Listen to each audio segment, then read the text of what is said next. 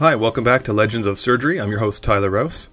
This episode was released on July 14th, which is Bastille Day in France, the celebration of the beginning of the French Revolution, which in turn led to the rise of Napoleon. So today, we'll cover the most famous surgeon of Napoleon's Grand Army, Dr. Dominique Jean Larrey. He is considered the first modern military surgeon, and his accomplishments include developing the practice of rapid evacuation of the wounded, the triage of patients, and more. We will cover his fascinating story in this episode of Legends of Surgery. Dominique Jean Larrey was born on July 8, 1766, in Beaudéan, a small village in southern France at the feet of the Pyrenees Mountains.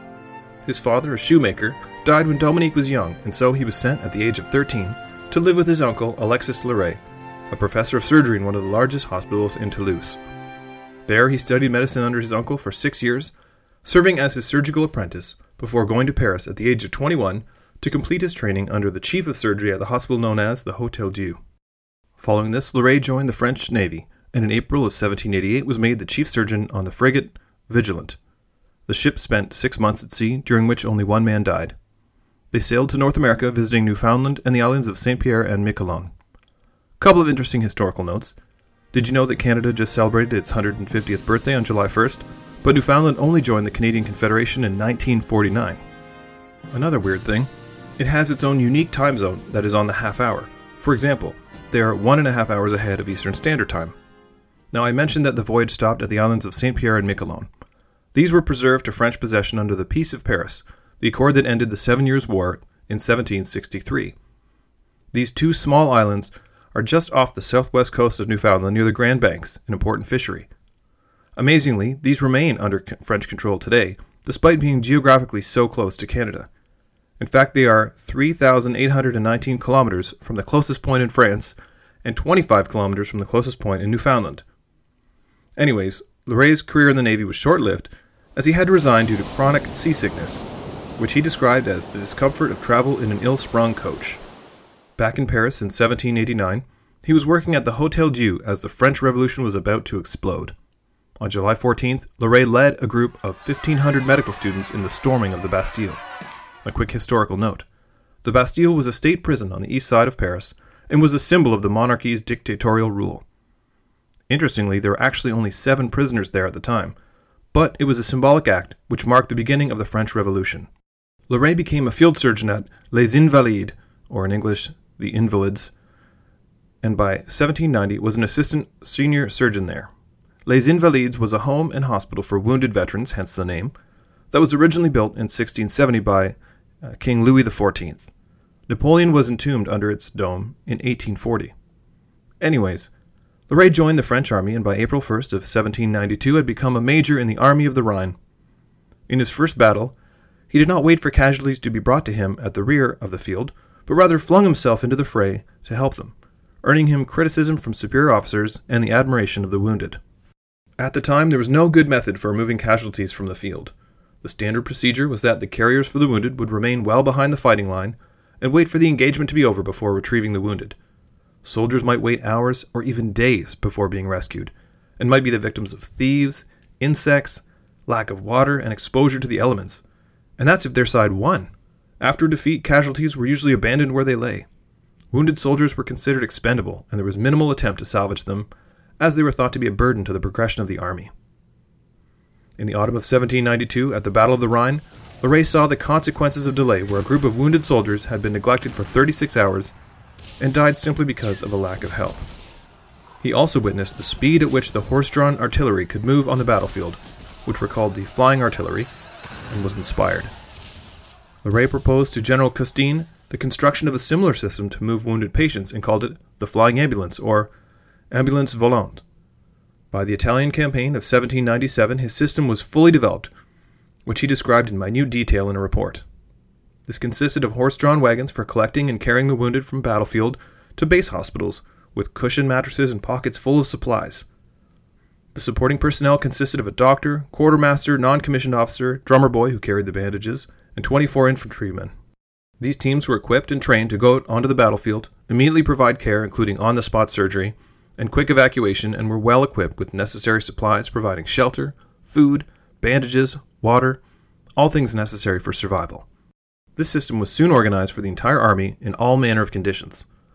There were two and four wheeled wagons for mountainous or flat terrain, and even baskets secured to camels for desert engagements. This system increased the morale of the army and improved the treatment and survival of the wounded. Larrey stated that, quote, These brave Republicans found their safety in the flying ambulance, which was now known throughout the entire army for the immediate help it could bring in all battles, and that medical evacuation was for, quote, the salvation of the injured and the conservation of the morale of the soldier, Now, one of the reasons that Larrey is considered the first modern military surgeon is his introduction of the concept of triage. This is basically determining the priority of patients' treatments based on the severity of their condition, which is necessary in efficiently treating large numbers of patients, such as in a war zone. Now, the word's origin, perhaps not coincidentally, comes from the French trier, meaning to separate out, but wasn't used in the medical sense until World War I. What really made Larrey unique in 19th century practice is that he applied this without consideration of the patient's importance, but rather treated all equally. Here's a description in his own words. Quote, the best plan that can be adopted in such emergencies to prevent the evil consequences of leaving soldiers who are severely wounded without assistance is to place the ambulances as near as possible to the line of battle and to establish headquarters to which all the wounded who require delicate operations shall be collected to be operated upon by the Surgeon General. Those who are dangerously wounded should receive the first attention without regard to rank or distinction. They who are injured in a less degree may wait until their brethren in arms, who are badly mutilated, have been operated and dressed, otherwise the latter would not survive many hours, rarely until the succeeding day. Besides, with a slight wound, it is easy to repair to the hospital of the first or second line, especially for the officers, who generally have means of transportation. Finally, life is not endangered by such wounds. Another concept that made Larrey a modern military surgeon was his humanity not just in respecting the dignity of the common French soldier, but in treating the wounded on both sides of the battlefield equally. Although Sir John Pringle, a Scottish physician in the British Army, has been credited with this as a first, Larrey certainly became well known for it. In fact, his acts of humanity would eventually save his life, but we'll get to that. First, let's cover some of his other achievements in surgery. If Larrey is known for any particular operation, it would be amputations. It has been said that Larrey arguably did more amputations than any other surgeon to ever live upon the earth, and they were done quickly and well under challenging circumstances. On September 7th of 1812, he performed 200 amputations within a 24-hour period following the bloody Battle of Borodino during the Russian campaign. Larrey was an advocate for immediate surgery to avoid delays in devitalized tissue removal. He noted that the convention of the day, which was to delay surgery sometimes for as long as 20 days, could lead to sepsis and tetanus.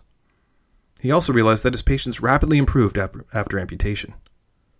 In his own words, quote, it is necessary to know to take advantage of the favorable moment to do the amputation, without waiting, against the advice of the majority of authors, to wait until the dead tissue is well established. And he also said, quote, The first 24 hours is the only period during which the system remains tranquil, and we should hasten during this time, as in all dangerous diseases, to adopt the necessary remedy. Now, during the retreat from Moscow, Larrey observed that legs frozen stiff felt almost no pain on amputation, would bleed less, and that after amputation, pain was diminished by packing the stumps in ice and snow, essentially discovering the concept of therapeutic hypothermia. He also was one of the first to extract bullets from wounds by making a counter opening instead of probing the torn entry path of the bullet. Larrey was credited with saving three victims of penetrating chest injuries during the Napoleonic Wars, and even saved a man with a self inflicted stab wound to the heart by opening up the pericardial sac, which is the fibrous sac that contains the heart, and draining the blood. He was one of the first to attempt this type of operation. He even performed trepanations on soldier skulls to retrieve bullets, meaning to cut a hole in the skull, and the soldiers loved him for these heroics. During the retreat from Russia at the crossing of Beresina, where thousands died in the panic stricken struggle to get over the temporary bridges, Larrey went back for surgical instruments that he had forgotten and couldn't recross because of the chaos on the bridge. When the French troops recognized him, they passed him over their heads the length of the span to safety. At the famous Battle of Waterloo, where Napoleon was defeated, Larrey was treating patients at an abandoned farm. Napoleon himself ordered him to withdraw his ambulances and make for the frontier, but he refused. His medical party was overtaken by Prussian cavalry, Larrey fired his pistol at them, and when they returned fire, his horse was hit, he fell, and while on the ground was cut by two sabres and left for dead. Upon waking, he set off on his own, only to be captured by the Prussians, who robbed him of his arms, his watch, and most of his clothes. He was then taken to a senior Prussian officer who sentenced him to be shot. But fortune smiled on him, as he was recognized by a German surgeon major who had been his student in Berlin in 1812. The surgeon pleaded for Larrey's life with Field Marshal Gerhard Blücher. Blücher's son had been wounded and captured by the French, and his life had been saved by Larrey while he was a prisoner of war. Larrey was invited to dinner with Blücher, then given money and proper clothes, freed, and given safe passage back to France. His humane treatment of a prisoner of war had saved his own life. Larrey spent 18 years with Napoleon, serving in 25 major campaigns, which included 60 large battles and 400 engagements during the Revolutionary and Napoleonic Wars, taking him all over Europe and everywhere from the frozen wastelands of Russia to the burning sands of Egypt. By 1805, he was appointed surgeon in chief to the French army, and in 1810, Napoleon made him a baron. Here's what Napoleon thought of his chief surgeon quote, If the army ever erects a monument to express its gratitude, it should do so in honor of Larrey. He also called him, quote, the worthiest man I ever met, and as an expression of gratitude, Napoleon left him 100,000 francs in his will. After the end of Napoleon's reign, Larrey continued to teach, visited veterans in Paris, and actually helped the injured during the Revolution of 1830. He was appointed surgeon in chief at Les Invalides in 1830, and in 1842, Larrey traveled to Algiers to visit the French armies of North Africa accompanied by his son Hippolyte, a military surgeon for the Emperor Napoleon III. He fell ill and died on his way back to Lyon from pneumonia on July 25, 1842. He was 76 years old. Larrey's remains were taken to Paris and buried in Père Lachaise Cemetery. However, his wish upon death was to be buried at Les Invalides, a wish that was finally granted when he was reinterred there in December of 1992. In addition to his legacy of his military surgery innovations, Larrey published at least 28 books or articles between 1800 and 1840. There's actually a NATO award named after him. The Dominique Jean Larrey Award is NATO's highest medical honor, bestowed annually by the Committee of Chiefs of Military Medical Services in NATO in recognition of a significant and lasting contribution to NATO multinationality and or interoperability or to improvements in the provision of healthcare in NATO missions in the areas of medical support or healthcare development. His name is engraved on the south pillar of the Arc de Triomphe in Paris, and there are two monuments to him one in Val de Grace Court, which is a military hospital in Paris, and one at the hall of the Academy of Medicine. I'd like to end with this. At the Battle of Waterloo, Larrey's courage was noticed by the Duke of Wellington, who saw him tending to injured men in a dangerously exposed position.